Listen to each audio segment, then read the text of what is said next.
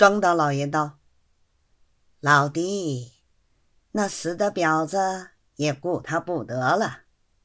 如今我们且说活的。”文七爷道：“人命官司，救生不救死，这是我们做州县官的秘诀。但是这件事情既不是人命官司，怎么说到这个？到底是什么人做贼？你快说了吧。”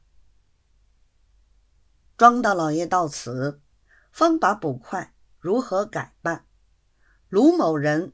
如何托他销东西，因之破案，并自己的意思说了一遍，又说：“如今愚兄的意思，不要他们声张出来。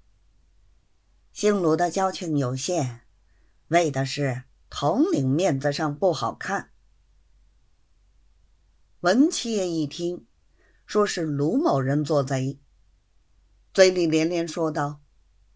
他会做贼，我是一辈子也想不到的了，实在看他不出。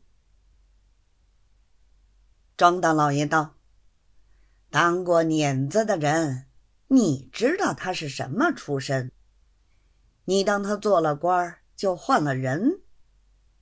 其实这里头的人，人面兽心的多得很嘞。”文七爷听了无话。歇了半晌，方说道：“老哥叫他们不要声张，这主意很是。一来关于统领面子，二来我们同营也不好看。我只要东西寻着就是了，少了百把块钱也不必追他了。但是老哥要叫了他来说破这件事情。”兄弟同他是同事，当着面难为情。等兄弟走了，你去叫他。